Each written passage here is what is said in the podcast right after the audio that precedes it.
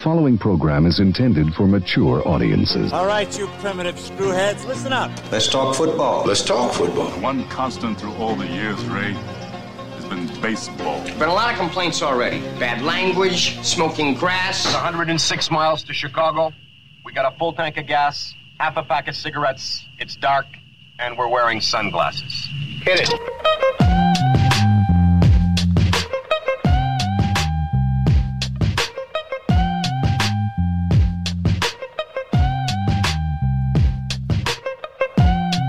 What's up, everybody? Dan back with you here. Studio B, a k a my basement, for another episode of Intentional Foul. I will be going solo this week. Uh, Josh is uh, on sabbatical, I guess you would say, for the time being. If you guys are, uh, haven't listened to the past couple shows, Josh is going to be taking a little time off here in the fall uh, due to his football commitments on the radio. He's doing all these high school games on Friday nights, and and he's also got the Whitewater stuff on Saturday. So I'm going to be rolling solo some of the time. Might have a, a, a guest host in here once in a while as well, if I can find anybody that's crazy enough to want to come in here and shoot the shit with me. So a um, lot to get to today. We've got... Uh, Obviously, week one of the N F L season is in the books. Uh, we've got a uh, a disappointing Badger game to talk about. We've got a little uh, FIBA World Cup basketball to, to get to. Uh, the Brewers here making a push down the stretch here in the pennant race. And then an, an, another installment of the newest segment, Remember That Guy. But let's start with the N F L. And, uh, you know, people probably that, that listen to this show have been wondering what the hell's taken me so long to uh, release this podcast this week. Am I in hiding because of the shellacking that my Bears took at the hands of the Packers on Sunday? Um, no, I, I, I actually kind of just got sidetracked with, with some other stuff this week. So, unfortunately, uh, we're, we're four days removed as I record this Thursday afternoon. But um, the pain is fresh enough that there's some things we can talk about. Um, I think, you, you, you know, begrudgingly as a as a Bear fan, you got to give the Packers credit. They were ready to play. Um, they looked like a team that has a little bit of a chip on their shoulder, has a little bit of something to prove. Um You know, and, and, and not just Jordan Love. I think Matt LaFleur's got a lot to prove. A lot of a lot of people have said, including myself, um, you know, you've had some really nice regular seasons, but you've had Aaron Rodgers as your quarterback, and and you've had some pretty pretty bad failures in the playoffs. So, uh, how good a coach are you really? Um, but I, I, I was I was impressed with what I saw from Green Bay. Just, you know. Maybe not necessarily in terms of how how great or not great or mediocre or average the quarterback played. I just thought that they came out like a team that wanted to make a statement in week one of, we're still the Packers, we're not going anywhere just because Aaron Rodgers is on a different team. And, um, you know, also we own the Bears. It doesn't really matter who the quarterback for us is or for them is. Um, the Packers just own the Bears right now. So let's get into that a little bit. Um, this is a total mismatch, really, if if you're asking me. From the get-go, offense, defense, coaching, um, it's advantage Packers every single time. Um You know, the, the strength of Green Bay's team is their offensive line and their defensive line, and the weakness of Chicago's team is their offensive line and their defensive line. Um, the Packers were able to get constant pressure on Justin Fields all day long. Um, thirty-five pressures, I believe, is what they were what they ended up for the game. And, you know, that'll happen when the week before opening day, the Bears put their starting right guard, Tevin Jenkins, on I R. which means they then have to take their starting center, Cody Whitehair, and move him to guard.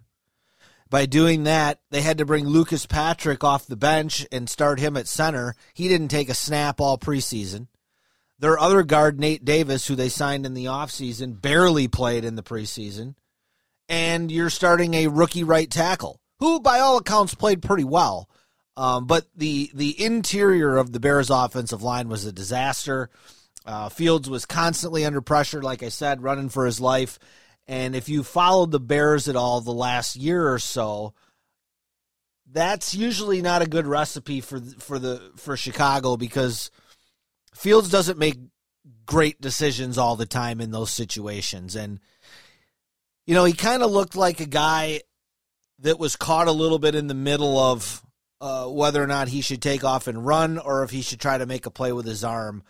And, you know, Greg Olson talked about it during the game, and you know you, you got to be who you are, and and Justin Fields at this point in his career is not a you know five step drop, get it out accurately to a guy in space kind of a quarterback. He's a dual threat guy, um, and and regardless of of what everybody has said all offseason about how he has to develop more as a passer, and the Bears went and they got him in better weapons and yada, yada, yada. At the end of the day, you got to just win the game. And I th- I thought the Bears looked a little bit like they were trying to prove that um, all of these decisions and, and, and roster moves they made in the offseason um, were going to pay off. But it just... It, it looked ugly. It looked disjointed. I mean, sometimes you watch the Bears and they don't even really look like a professional offense. They almost kind of look like a like a high school offense who's got like a crazy athlete or two, but the rest of the team's not that good, and nobody really seems to know what they're doing. And, you know, sometimes your athleticism allows you to make huge plays, but most of the time if you're playing anybody any good, you just can't get away with that shit. And uh, the Packers have a very good defense. We knew that they were they had the potential to be one of the top defenses in football going into the season. I think if they stay healthy, they're going to be a top six or eight defense in the N F L. I really do. Um, you know, uh, talking to some friends of mine that are that are Packer fans, you know, they were they were a little less impressed than the masses were. Um, That first half was really disgusting for both teams. Seven to six, a lot of missed opportunities, missed throws, penalties. Um, it was very discombobulated. And, you know, that's kind of what happens these days when nobody wants to play in the preseason. You know, week one is kind of turned into an extension of the preseason. And I think we saw a little bit of that in the first half. You know, in the second half, um, the Packer fans that I've talked to basically said, yeah, Love was fine. Uh, the Packers were okay, but they basically just made a bunch of third down conversions that were able to keep drives going. And, and that's kind of why they were able to pull away from Chicago in the second half. Um, I don't necessarily disagree with that. Um, but again, you know, we kind of go back to the infrastructure and, and, and the coaching. Um, you know, Green Bay came out. Well, let's back up for one one more possession. The Bears start with the ball, and they get to midfield, and they have a third and one, and they try to run this stupid misdirection play of snapping the ball to Cole Komet while he's the motion man, and the Packers stuff it. Then on fourth and one from midfield, they decide the Bears to go again and try to Q B sneak it, and they're stuffed again. On one hand, I, I kind of understand the idea of going for it where, you know, you want to score first, you want to you want to start the season off on a good foot, you want to have good momentum. But at the same time, why are you running gimmicky shit on third and less than a yard? Um, do you really have that little confidence in your two running backs, uh, Khalil Herbert and Dante Foreman, who were both extremely underwhelming? Um You know, and, and I thought that, that that series really set the tone for the entire game. Um, the Packers' defense was able to stand up and get a stop. The Bears' offense didn't have the push up front to get one yard. And, you know, and then the Packers get the ball, presumably with a uh, some scripted plays coming out of the locker room, and they march down and score a quick touchdown. Same thing kind of happened in the second half where Packers get the ball, come out, and immediately score a touchdown. And that third quarter belonged to one guy, and his name was Aaron Jones. And he was able to take some screen passes and some some edge rushes and really, really put a hurting on that Bears defense. And, um, you know, the combination of him and, and, and Dillon is so far superior to what the Bears trotted out there with Khalil Herbert and Dante Foreman. It's not even close. I mean, I like Khalil Herbert, but he's more of a Tariq Cohen third down back than he is uh, Aaron Jones, a every down back. But the Bears are trying to convince us and I guess themselves that this guy is their number one running back, and he's just not. Dante Foreman, just a guy, bounced around, been on a couple of teams. The one guy in the Bears that looked kind of good was was this Roschon Johnson kid, the uh, the rookie out of Texas that they took. Um, he didn't even start in college. He was behind Bijan Robinson. But six foot, two hundred twenty-five pounds, um, you know, at least he's got the ability to run somebody over and get some tough yards. But I don't know, man. I, I just, I didn't like what I saw. I didn't like what I saw. And, um, you know, the Bears' defense is pretty bad, which is doubly concerning when you factor in their head coach is a defensive coach. Um, you know, they the Bears made the conscious decision last year to hire a defensive coach knowing full well that they had just drafted a rookie quarterback in Justin Fields.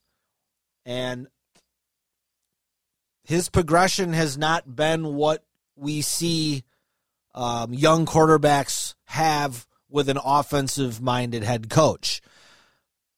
If you're going to do that, and hire a defensive head coach, that's fine, but your defense better be good. And it has not been under Matt Eberflus. It was bad last year, and it was bad in week one.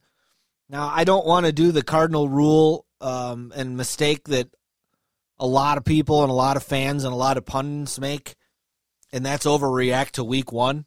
And when we run through some of the other games here, um, there there's some results this week that look really bad and leave you kind of scratching your head. But you got to remember, it's one of seventeen games.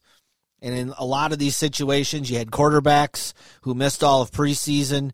You don't have a lot of continuity with some of these teams. Um, so you don't you, you don't want to overreact too much. But I will say, the Packers are, are going to be a pretty good team this year. I, I think that's evident. Between being able to run the football, being well coached, having a stout defense, they really don't seem like they're going to have to ask Jordan Love to do a ton most of the time. When they play the upper echelon teams, yeah, he might have to make some plays. Um, but right now, I think he can kind of kind of get away with being a little bit of a game manager. And before Packer fans freak out, he did make some nice throws on Sunday. I'm not, I'm taking nothing away from him. But you have to factor in how bad the Bears' defense was. Um... You know, and the other thing on the other side of the ball with Chicago, I still have hope for Fields. Um, like I said, the Packers may have a top five defense in football this year, and and seeing them in week one with all the continuity on that side of the ball that the Packers have, and with the lack of continuity the Bears have on the offensive side of the ball, it's a tough matchup.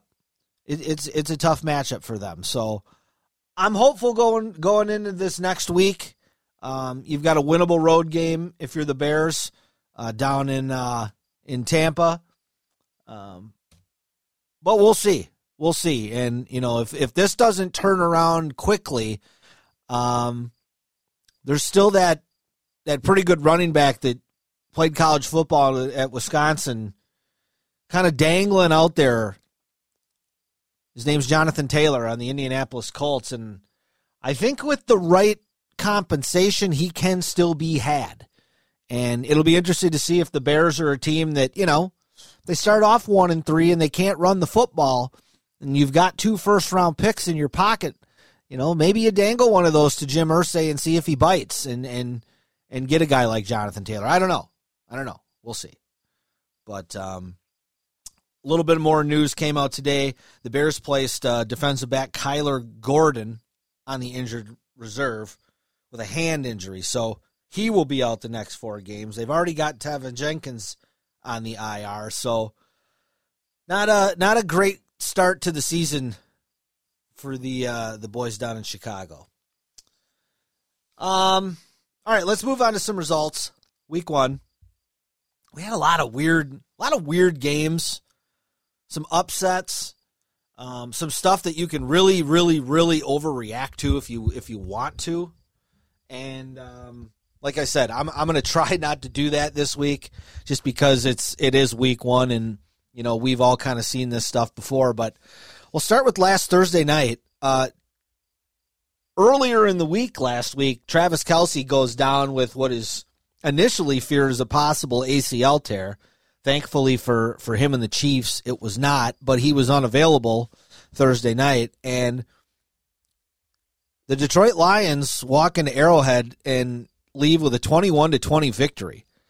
Now, on its face, you're like, oh, wow, oh my God, Detroit must be awesome. Well, like I said, no Kelce for the Chiefs, no Chris Jones on defense for the Chiefs. And Kadarius Toney, um, I don't know if if he had money on the game. He must have bet against the Chiefs because that dude was dropping everything in the in his vicinity. I think Mahomes hit him in the hands like three times, and he just flat out dropped it. Um, so I think you know I think Detroit's going to be a solid team, but this by no means is is who the Chiefs are. I, I You know, it's one of those things where now, now all of a sudden I wouldn't be shocked to see Kansas City rip off ten, eleven wins in a row. Um, Atlanta, twenty-four to ten over Carolina. This was pretty ugly. I didn't get to see much of this game, thankfully, because um, there wasn't much to watch. You know, you got a rookie quarterback in Bryce Young um, on Carolina, which, you know, they might be the worst team in football this year, which would be nice if you're a Bear fan like myself because we do hold that that first-round pick in the twenty twenty-four draft of Carolina's. Um, Atlanta, you know, they, they, they're going to have a heck of a running game this year. Desmond Ridder at quarterback, eh, we'll see. Um, Cleveland, twenty-four to three over Cincinnati. This is this is one of these, there's a handful of these games. I talked about the Bears and the Packers. This is another one. Cleveland owns Cincinnati. And, and frankly, they own Joe Burrow. They held Joe Burrow to under one hundred yards passing. I think he was in the eighties. Um, it's like the uh, the seventh or eighth time Cleveland has beaten Cincinnati in Cleveland. I think it's the fifth time in a row Cleveland has beaten Cincinnati overall. So there's something there.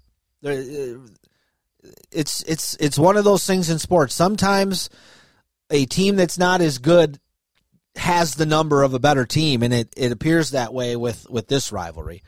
Um, Jacksonville, Indianapolis. Shockingly, the Colts were up twenty-one seventeen going into the fourth quarter, and uh, the Jags finally woke up and, and were able to put the game away. Anthony Richardson, the young quarterback for the Colts, um, did some nice things. Uh, I was impressed.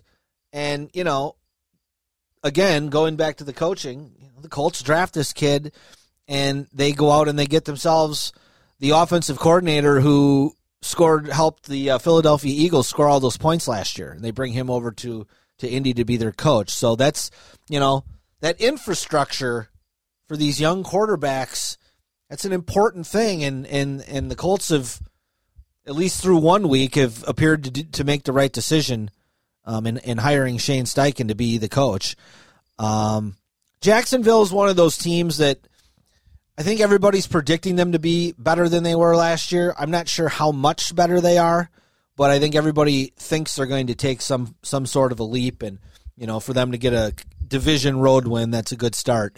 Um, this one was a little bit of a shocker to me, considering I picked the Vikings to win the North, um, to just completely piss down their leg at home against the Baker Mayfield-led Tampa Bay Buccaneers. That's a terrible loss.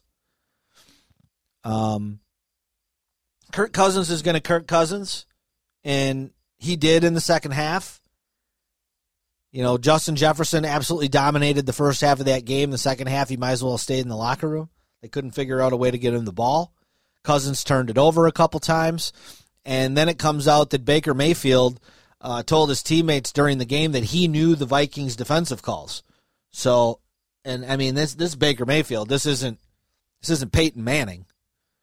So, uh, some got to be some concerns in Minneapolis because that's that's a bad loss. Saints sixteen, Tennessee fifteen. Barely saw any of this game other than the fact that Tannehill was terrible for the Titans. Um, I, I I don't know what the hell they're going to do with that spot. I mean, he appears washed. Malik Willis is not an N F L quarterback. We saw that last year. And they drafted Will Levis this year, second round, I believe. And I don't think he's ready to go. And, you know, you got to be careful with these guys. You throw a guy out there like that who's not ready, it could it could wreck him real quick. Uh, but neither one of those teams are, are very good. You know, if things go the right way, they could make the playoffs because their their their divisions are so weak, but ugly game.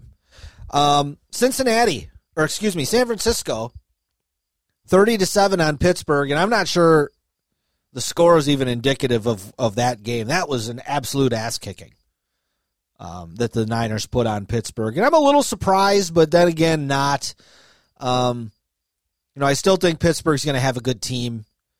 Uh, Kenny Pickett, you know, uh, what, like his tenth, twelfth start of his career, going up against that 49er defense that has had to sit there and listen all summer long about how, you know, Seattle's going to overtake them and Dallas and Philadelphia are the best teams in the N F C and nobody believes in Brock Purdy. This was a little bit of a statement game for the Niners as well.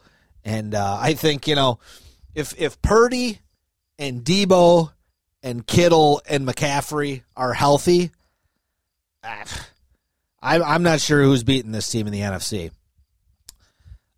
Baltimore twenty-five, Houston nine. Again, you know, rookie quarterback with uh, C J. Stroud with the Texans. This was pretty much a mismatch from the get-go. Not not a heck of a lot to say there. Washington twenty, Arizona sixteen. It's just two bad teams. Um, I barely watched any of it. Arizona's quarterback is Josh Dobbs, who they said they signed like a week ago. Like that, that like you, why didn't why? What, who the hell was playing in the preseason? I don't know. Very strange. Um, Denver losing at home to the Raiders, seventeen sixteen. Not a great way for the Sean Payton era to begin um, against a Raider team that I think most people don't have a lot of high hopes for. You know, I didn't get to see any of this game because um, I was watching the Bears and Packers.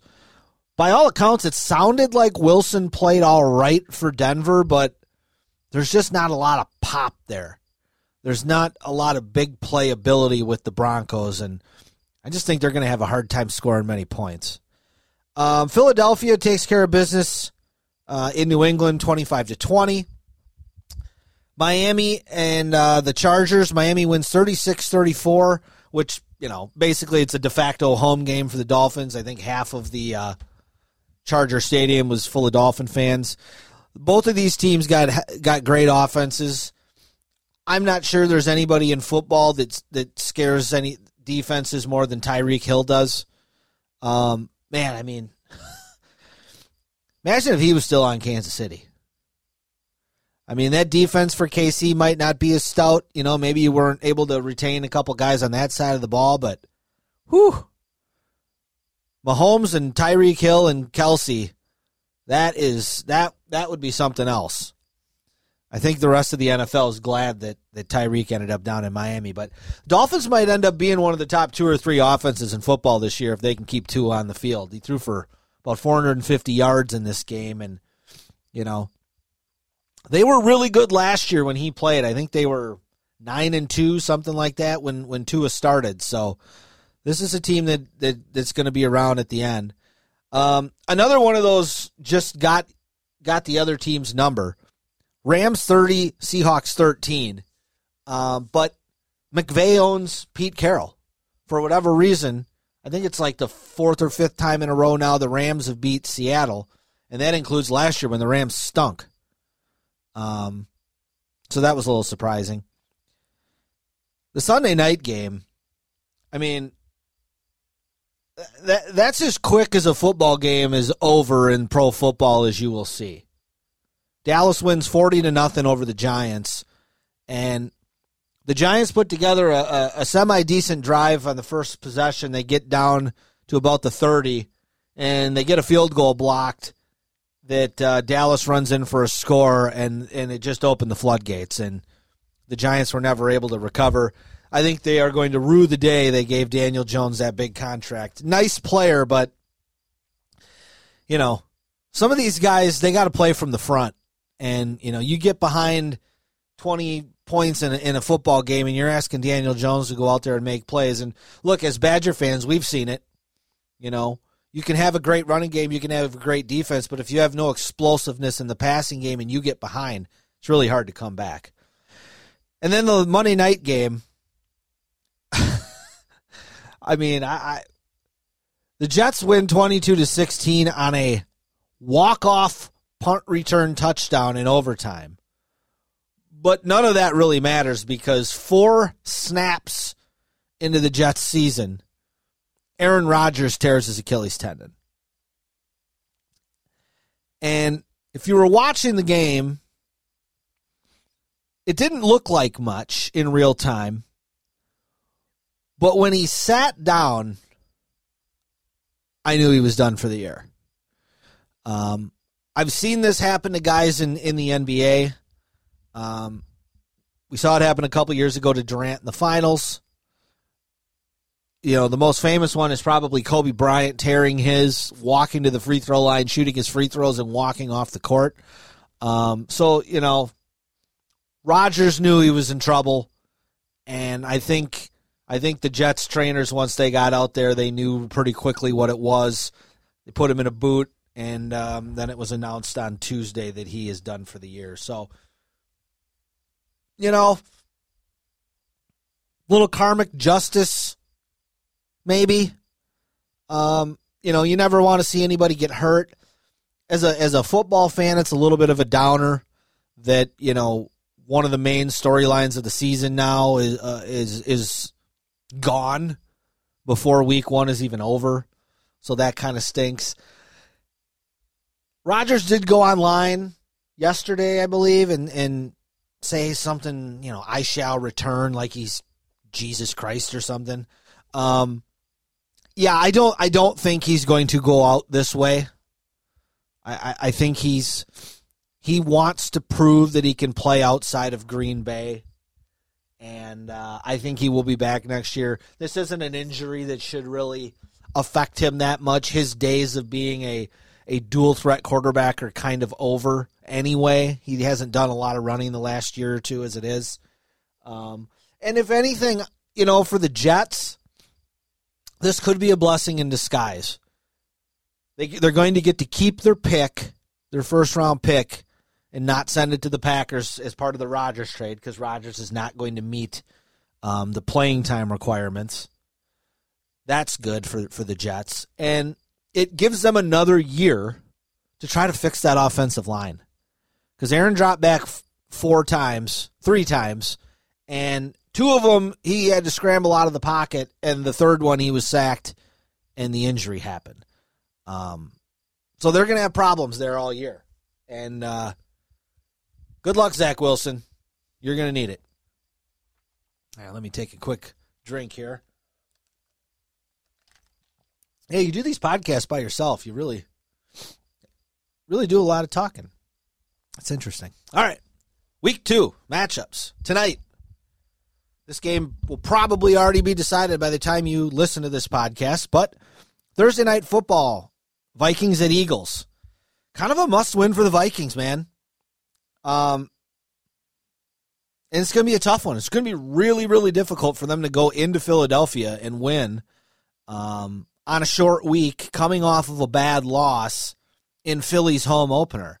And, you know, depending on what goes on with the Lions and the Packers this week, you know, you could already be sitting in a two-game hole, and the season has barely started. So this this big, big game for the Vikings. Sunday, Packers at Falcons. Um, like I said, the Falcons have got a nice running game, so that that's going to be interesting to see how the Packers adapt to that. You know, Jordan Love again um, on the road. I think it's going to be against a little bit more stout of a defense than he saw last week with the Bears, but I still like the Packers in this one. Um, Raiders at, at Bills. Boy, Josh Allen was really bad Monday night. Four turnovers. Um, really, really reckless with the football. Kind of looked like a, kind of looked like a young Favre. Just kind of winging it out there and and and, and hoping. Um, so this this is one of those games where I, I could see Buffalo getting out to a big lead and and and really putting a hurting on the Raiders. Baltimore, Cincinnati, um, huge divisional game in the A F C North, and again, kind of like Minnesota, Cincinnati, you don't want to start out oh and two. Now I know they did it last year and they were able to rebound, but I don't know that you want to keep tempting fate, and then you couple that with this being a conference game, or excuse me, a division game at your place um, against what you would figure to be your chief rival in, in the Ravens. Um, you know, Joe Burrow's got to step up and turn turn that turn that ship around and, and try to get a home win. This is going to be one of the better games of the week. I weekend, I think. Seattle at Detroit. Um, you know, again, Seattle. You don't want to drop down oh and two because, you know, and it, that's the thing is like, oh, you say, oh, it's oh and two, it's so early. It's like, yeah, but if, you, if you're oh and two and, and the Niners are two and oh, you're going to have a hard time catching them. You know, if Minnesota's oh and two and Green Bay and Detroit are two and oh, you're going to have a hard time catching them. You just are. And um, I think Seattle, they were really, really bad last week, and they've got to find a way to score some points. Geno Smith looked bad. Um, they've got weapons out on the perimeter with, with Metcalf and, and Lockett and Smith-Jigba that they got from, from Ohio State. So there's no excuse for this team to not score. Lions got a good defense, though. Home opener, coming off a huge win. They've got the extra couple days of rest as well. Um, I, I, I got to say, I, I like the Lions in this one. Chargers at Titans. Um, if you were betting, if you're a betting man, I wouldn't, I wouldn't touch this game with a ten foot pole. Chargers could win this game by thirty. Uh, Tennessee could win this game ten to seven. No clue. Uh, Bears go down to Tampa Bay. Boy, if the Bears don't win this game, they're in trouble. Matt Eberflus's job is in trouble. Um, Tampa Bay's not a very good team. They've got some names, but at the end of the day, you cannot trust Baker Mayfield. He he has these games like he did last week where he kind of plays well, and you go, oh, oh, okay, yeah, Baker, maybe. And then the next week, he turns back into a pumpkin. So um, I think the Bears are going to win this game. I think it's going to be a twenty to seventeen, twenty-three to twenty type of game, but I'm hoping for the best. Um, playoff rematch from last year, Chiefs at Jags. Now, the Chiefs, if they were to lose this game and start out oh and two, I have no worries about them. Too talented, too well coached, too good a quarterback, too many veterans. Um, I, I don't think it would be an issue. If Jacksonville could knock them off at home, I think this is the kind of win that could propel the Jags to uh, to have a really, really nice season. Um A, a toilet bowl game here, right right along the lines with the Bears in Tampa Bay. Um, Indianapolis at Houston. So Anthony Richardson, who was, I believe, the fourth pick in the draft, against C J. Stroud, the second pick in the draft. This has just got like eight turnover game written all over it for me. Neither one of these teams are very good. Uh, probably won't watch a second of it. San Francisco at the Rams. I would expect the Niners to to dominate this game, um, but you never know. the The Rams have they've they've been able to find a way in some of these games. They're at home. Um, they're they're relatively healthy, you know, you still got guys like Aaron Donald on that defense too, and and you know, Brock Purdy's proven that he's not exactly an Iron Man. You can get to him, so something to watch for. Giants at the Cardinals. Ugh. I mean, if you if you're the Giants, you have to win this game. I don't know how you could survive an oh and two start um, in that division, especially if one of those losses is to a really, really poor Arizona team. Um, Jets at Dallas. Whew. This might be another forty to nothing game. I just don't know how the Jets are going to be able to move the ball and score on this Dallas defense because they are loaded. Um, Washington at Denver, eh, probably won't see too much of that. Sunday Night Football, Miami at the Patriots. That'll be an interesting one. Um, I don't think New England's that bad, but I'm not sure they're going to have the horses to be able to slow down the Dolphins. And then for some reason, we have two Monday Night Football games again this week. I don't know why. Um, and whoever decided on this game needs to be fired. New Orleans at Carolina on Monday Night Football in week two. What the hell for? Who's who was clamoring for this game? No, thank you. Um, and then the second game, which will be a good game, Cleveland at Pittsburgh. Um, chance for uh, the Steelers to kind of right the ship after that disastrous home opener last week against the Niners. And, you know, the Browns, if if the Browns go into Pittsburgh and win this one and, and start off two and oh overall and two and oh in the division, boy, that would really turn some heads. So, so that's the uh, week one recap, week two preview of the N F L. Um, should be interesting. We'll see what happens with some of these games, but there's some teams early on here that could be in trouble. Could be in trouble. All right.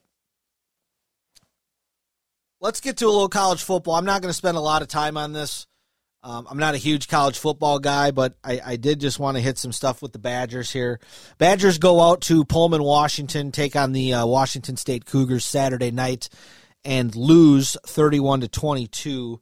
Um, I don't like what I've seen from this team after two games. I'm not going to overreact to it because you've got a new coach trying to implement a new system with a lot of guys that um, aren't necessarily guys that he would want or would recruit if he had his choice. Um, but it's hard to understand how you can go play a road game against a Power Five opponent. You have a Heisman Trophy candidate at running back, and at halftime, he has two rushing attempts. Two. Two more than me. Two more than you. Two. He ends up, Braylon Allen, with seven rushing attempts for the game. Now, he did have five or six targets in the passing game. Great. He's a two hundred twenty pound bulldozer of a running back. I don't understand why they're not giving him the ball more. And, you know, this is one of the fears that you have kind of as a Badger fan. You know, everybody wants to be a more diverse, versatile offense, but you hired a coach that doesn't really want to run between the tackles that much. And unfortunately right now, I don't think he has the personnel in place to play the way he wants to play, but he's still calling the plays that way. Um, you know, we saw a little bit of this early on with Gary Anderson and his regime and some of the things that he wanted to do. And uh, ultimately it, it ended up not working. Now, I'm not saying that's going to be the case with Luke Fickell. I think Luke Fickell is a better football coach than Gary Anderson, but you know, Ches Malusi, nice player. He's not better than Braylon Allen. He shouldn't have more carries and more touches. It just doesn't make any sense. Um, the quarterback position, Mordecai, uh, I've been very underwhelmed with him through two weeks. I, if if he's better than Graham Mertz, it's centimeters better. It's not a lot.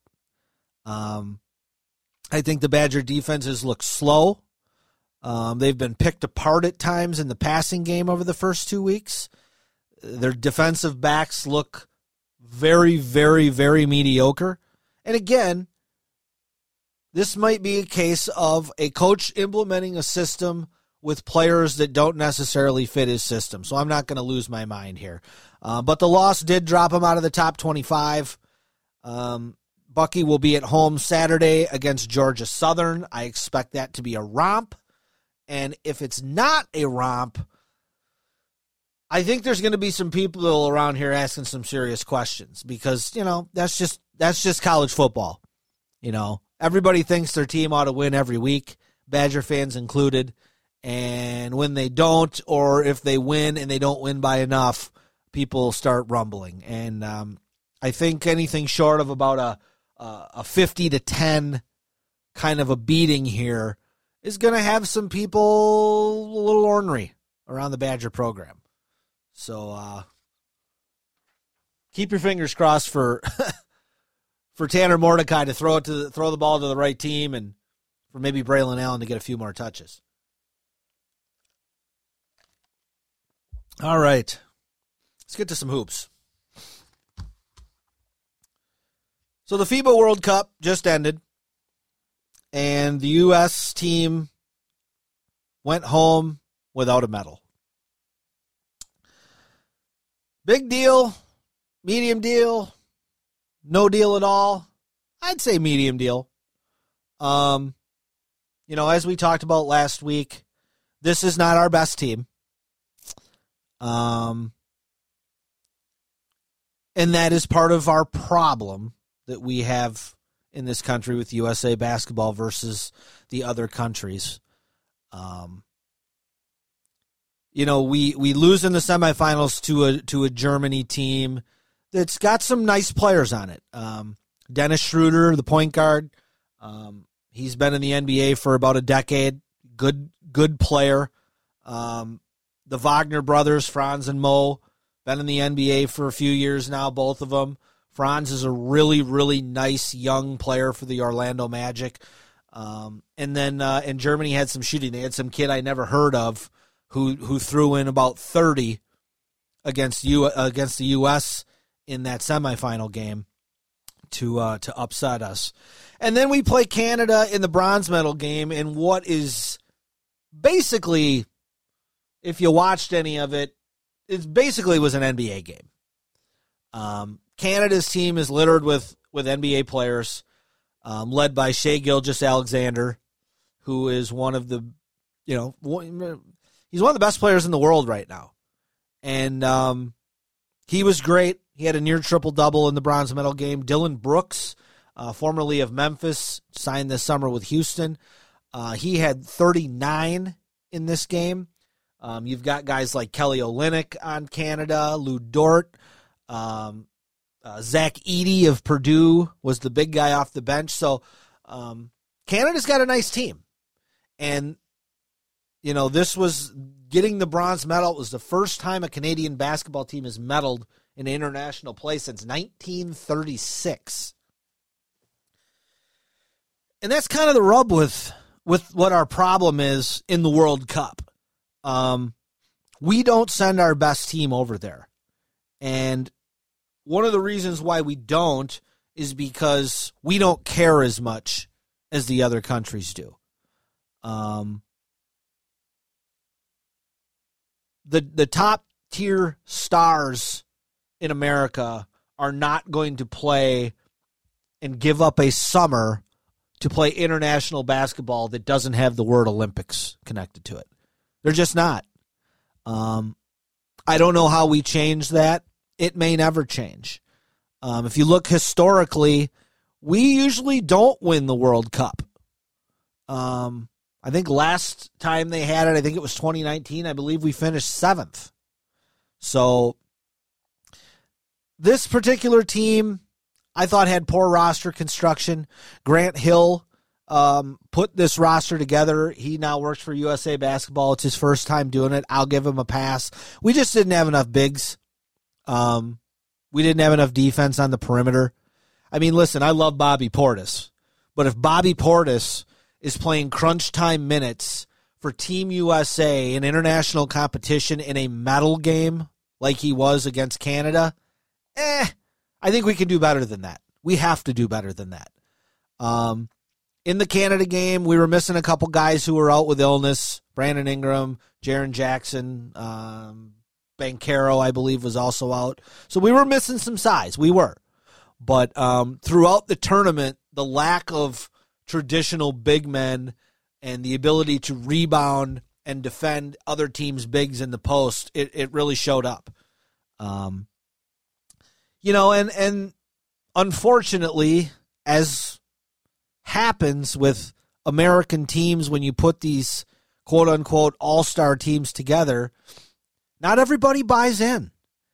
And unfortunately, Brandon Ingram was a guy who I think um, when they put the team together, Team U S A kind of looked at him as playing the Carmelo Anthony role of come in, score, um, you're going to be our designated three-point shooter, but you're not going to have the ball that much. It's not going to be like when you're playing in the N B A on the Pelicans. And he pouted. And that's unfortunate. Um I think that really, really hurt this team overall down the road. So, what's next? Well, of course, as he would, as he likes to do, LeBron James insinuates himself into a conversation that he has no part in. He decides after watching U S A lose in the bronze medal game that, well, he's playing in the next Olympics. In, in twenty twenty-four next year. Um, nah, I'm good. I'm, I'm good. You've had your time. You've played in three Olympics. It's you're forty. It's time for somebody else to uh, to go. And I don't feel that way just about him. He talked about putting together uh, uh, a super team that included guys like Chris Paul and Kevin Durant. And I don't want to see those guys over there either. Um, those guys have had their time. It's time to move on. You know, we if we're if we're going to long term continue to be the basketball power, we have to develop the younger generations and get them to understand how much these other countries care, how the FIBA game is different from the American game, and what is the best way for us to go over and compete against these teams. And you know, I don't think it's by, you know, the Rolling Stones forming back up and, and, and, you know, in their seventies to go on a tour. Um, you know, I was kind of looking through some, some names here, kind of like who I would, you know, what, what would my, my kind of dream team be for, for next year's Olympics. I got my starting lineup would be, I got Steph at point. He's never played in an Olympics. Devin Booker at the two, Tatum at the three, Anthony Davis, God God help him if he can play that many games in a calendar year, at the four. Bam Adebayo at the five. I got Cade Cunningham, Anthony Edwards, Jimmy Butler, Mikal Bridges, Evan Mobley, Jaren Jackson Junior coming off the bench, and maybe even throw in a Chet Holmgren, um, a, a big kid, seven-footer, shooter, could use some international experience. Um, that's the kind of team I would like to see go over there. You know, the Damian Lillards and the LeBrons and the Chris Pauls, Durant, Kyrie, these guys have had their time. Some of them have gone over and played really well, like LeBron and Kevin Durant. Some of them have gone over to, to international play and stunk, like Damian Lillard did in the last Olympics, and Drew, thankfully Drew Holiday was there to save their ass. Um, so that's just, you know, that that's my hope going forward to next year. Um, I have a feeling if LeBron says he wants to be on the team, he's going to be on the team because nobody's going to have the stones to tell him no.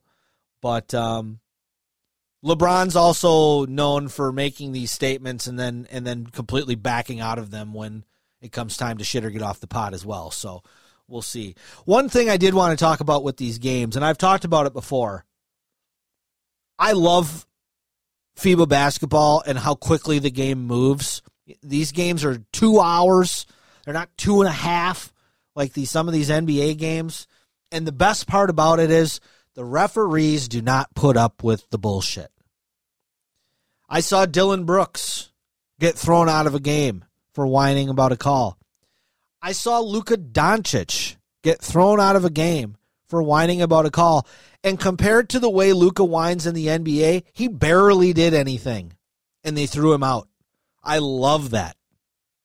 These ki- these young guys in America and these high school kids and college kids that see the constant bitching and moaning and whining and screaming at referee. We wonder why parents act the way they do and why kids act the way they do. This is what everybody sees on television. But you know what? That shit don't fly in Europe.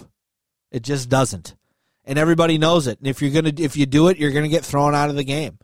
Um, I wish that was something that the N B A could adopt and, and slowly transition into that. But frankly, I think they like the drama. So, okay, that's all we got for hoops. Let's move a little bit into uh, to M L B, Major League Baseball. Um, the Brewers are playing as we speak. Uh, game four of their series this week against the Marlins. And um, Brewers still in first place.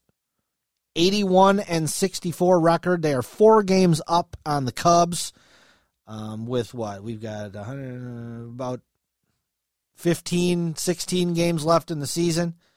Um, Brewers are playing well right now. The pitching staff has been unbelievable. Um, I mean, even last night, the Brewers lose. Uh, they lose two to nothing.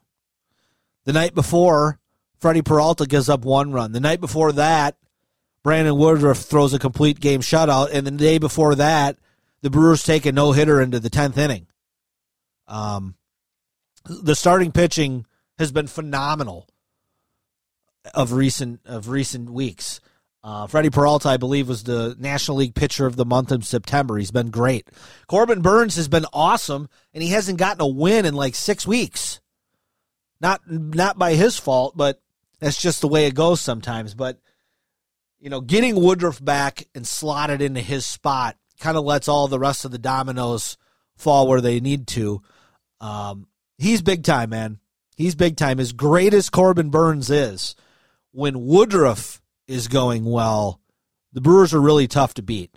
Um, last week, they went one and two in Pittsburgh, two and one at the Yankees, and they are two and one, as I said, so far in this series against the Marlins with one game going on as we speak. That Yankee series was was kind of bonkers. Um, the Yankees stink. I don't know what the hell happened to that team. They were they were dropping pop-ups. They had balls dropping between guys. People are looking around at each other. Um, and then, as I said, you had the ten the the ten inning no hitter, and and somehow the Brewers end up losing that game. So they won the first two games, one of which on Friday night they probably shouldn't have, and then Sunday you probably should win a game when nobody gets a hit on you for three and a half hours, but unfortunately they lost. So after uh, after today's game with the Marlins, you got three this weekend against the Nationals in Milwaukee, and um, you know the Brewers are in a good spot. They're they're pretty much locked into into where they're at in the playoffs. We'll get to that in a second. Um, they did sign Josh Donaldson last week. He did come up this weekend or this week for uh, for the Miami series. Um, had a home run the other night. I think he reached base in six of his first eight plate appearances. Excuse me. So, you know, if they can get anything out of him, I'm all for it. I'm a little, you know, I'm a little concerned about some of the other stuff that comes with it when you bring him in. You know, he's a little bit of a diva, I guess, in the locker room. And and look. If he's playing, Monasterio or Terang's not. And I'm not sure that's the best thing right now for the Brewers. Um, news yesterday, David Stearns is officially leaving to go to the Mets. Director of Baseball Ops, I believe, is is going to be his title with the Mets. Um, you know, I had my ups and downs with Stearns. But overall, I think he's done a he did a really good job of uh, changing the culture in Milwaukee and and putting the, the franchise on track to to be um, to be a contender every year, or as he famously said, take as many bites at the apple as we can get. we all laughed at it. We all rolled our eyes about it, but I do understand what he's saying. Um, he he's he's he's leaving a good legacy in Milwaukee. He really is, and re- regardless of how you feel about him, this has been one of the more successful eras of Brewer baseball that we've ever seen. Um, you know, I wish him the best in, in New York with the Mets, um, but I don't wish the Mets any luck. So, if that makes sense. Baseball standings, A L playoff race. Baltimore, Houston, and Minnesota are your division leaders. Um, Tampa Bay is the top wild card. They're they're essentially in the playoffs. They're like nine games up on the other wild card team, so they're in. Toronto, Seattle, and Texas are all separated by one game. Somebody's going to get left out um, of the mix in the A L. N L playoff race. Atlanta has already clinched the East. The Dodgers are um, comfortably in first place in the West. And as we said, the Brewers are four up on the Cubs in the Central.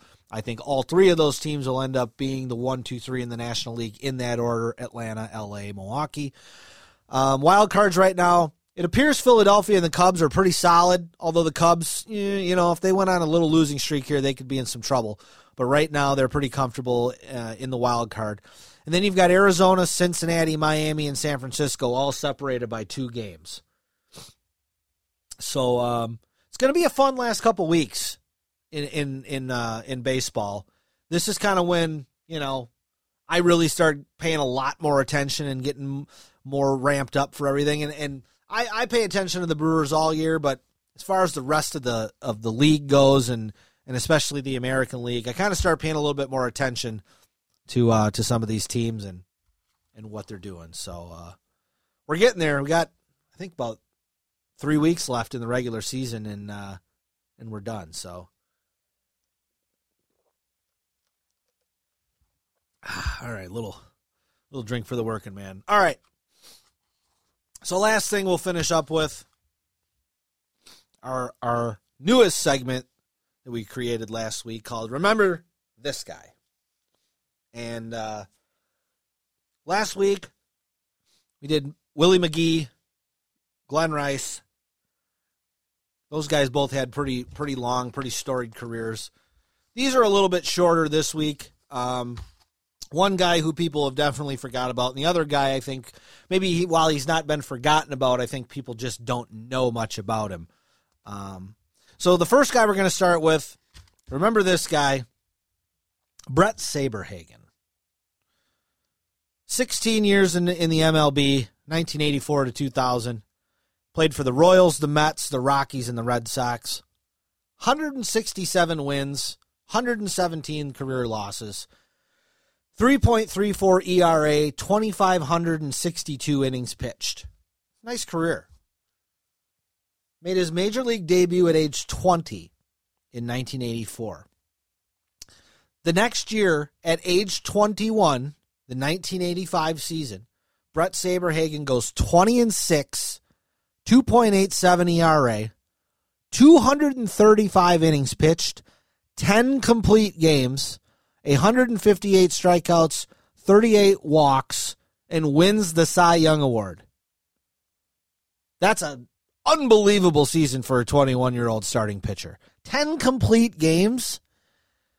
I love Brandon Woodruff. They acted like he solved a Rubik's Cube on the Brewer game the other night after he pitched one complete game. This dude had ten as a twenty-one-year-old. That's that's that's impressive. nineteen eighty-five World Series against Saint Louis, the Royals against the Cardinals. He makes two starts. He goes two and oh with a point five E R A. He gives up one earned run in eighteen innings, ten strikeouts, one walk. The Royals win the World Series, and Brett Saberhagen, at age twenty-one, walks away with the World Series M V P. Wow. nineteen eighty-nine season, which was his actual best season of his career. twenty-three and six, two point one six E R A, two hundred sixty-two innings pitched, twelve complete games, one hundred ninety-three Ks, forty-three walks, and wins his second Cy Young Award. In his first eight seasons in the league with the Kansas City Royals, his record is one ten and seventy-eight, three point two on E R A, one thousand six hundred sixty innings, sixty-four complete game, sixty-four complete games in eight years. For all you math majors, that's eight a year. I'd probably freaking lead the majors now for a decade. one thousand ninety-three strikeouts, three hundred thirty walks, two Cy Youngs, a World Series M V P, and a title. Now, that would probably be a hell of a start to a Hall of Fame career. But unfortunately for Brett Saberhagen, the second eight years of his career weren't great. Um, about a five hundred pitcher. E R A goes up a little bit. Um, innings go down considerably. Um, and he and he bounces around to a couple of teams. Once once he's traded in the nineteen, uh, I believe it was nineteen ninety-three season to the Mets.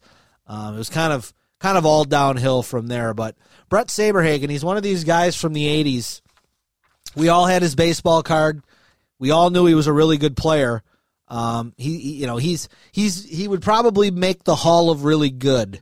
You know, guys like him, and you know, maybe like a David Cone, who they could be the number one starter on a World Series team or even a World Series championship team, but just didn't quite have that kind of longevity to put them in the Hall. So, so that's the first guy. The second one is more of a, maybe not do you remember this guy, but do you know about this guy? And this is a guy that during March is all over your television screen. He's been calling games and working in the studio for C B S for decades now.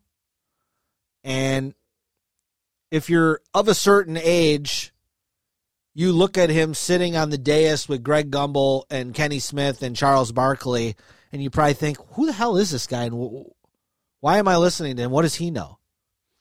Well, that man's name is Clark Kellogg. And, and let me tell you, dude could play. nineteen eighty high school parade All-American. nineteen eighty to nineteen eighty-two, he plays at Ohio State, where over those three years, he has a career average of fifteen points and ten rebounds a game. And in nineteen eighty-two, he's first-team All-Big Ten.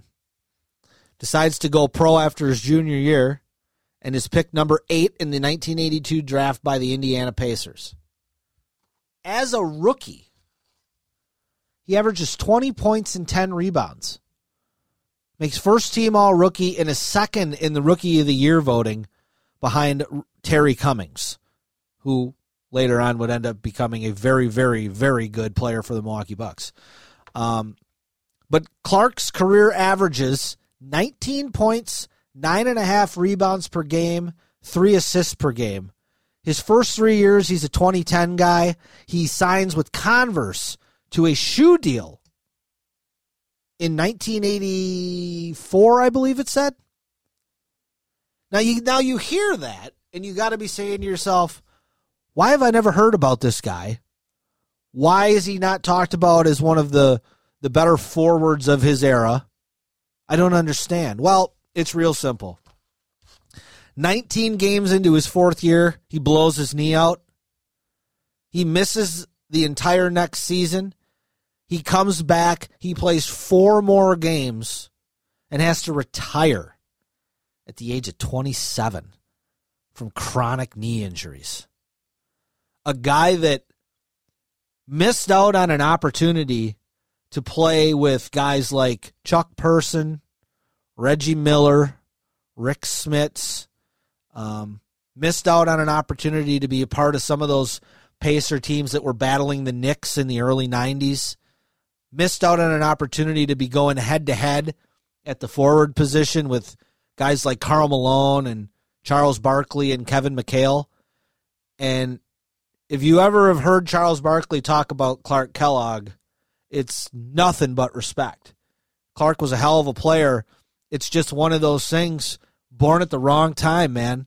If he's born now, those knee injuries that forced him to retire at twenty-seven,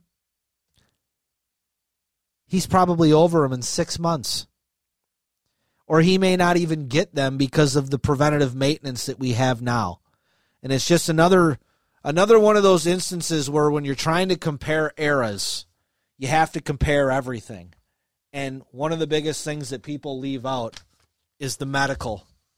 And Clark is one of those guys that if the medical care was back then what it is now, he probably has a ten, twelve-year career. He's probably looked at as one of the better players at his position of his era. Whether or not he's in the Hall of Fame, who knows? Um, but just remember when you're watching him call a, call a Purdue-Indiana game on a Sunday afternoon in the winter, or when he's sitting at the desk and he's telling you about um, Sam Houston State and and how they're a sleeper and why.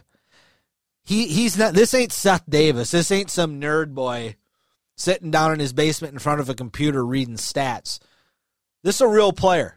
This is a real guy who, in his day, could could stack up with anybody. So, um, so hopefully that was kind of fun. Reminisce a little bit about Brett Saberhagen. Learn a little bit about my man Clark Kellogg. I'm going to try to keep that going. Try to get maybe two guys a week. Um, I think next week I'm going to go for a little bit more lighthearted guys. I got a couple people in mind. Um, if there's anybody you'd like to hear me talk about, please feel free to let me know. You can hit me up on Facebook. You can text me if you got my number, or or let Goldberg know. Um, he's still going to be producing the podcast. I'm going to be sending this stuff off to him, and, and he's going to be posting it for you. So so everything should be normal there. Um, but like I said, you know, some of these I'm going to be rolling solo. Hopefully um, you guys can put up with me talking for a straight hour. My throat's going to have to get used to it because I've already drank a, an entire Mountain Dew here. Um, but I'm not opposed to having some help as well, and, and I got a couple people in mind that I might bring on here to uh, to help out and give their perspectives. And, um, you know, whatever we can do to keep this thing going, we just like, you know, I like to have fun with it. Josh likes to have fun with it. Um, you know, he will be back, like I said, at some point once once his football duties are over. Was, you know, kind of as we get closer to December, I think we'll we'll get him back. But uh, in the meantime, we're going to keep doing our thing. We're going to have a lot of football to talk about every week, and And as we get, you know, closer to the M L B playoffs and closer and closer to, to college and pro basketball starting up here in about a month, um, we're going to have a lot of stuff to talk about. So uh, we'll we'll keep it rolling for you. Um, yeah, so I guess that's about it. So appreciate everybody listening as always. I'm Dan for Josh Goldberg. This has been The Intentional Foul. And we will uh, we will catch you down the road. Go Bears.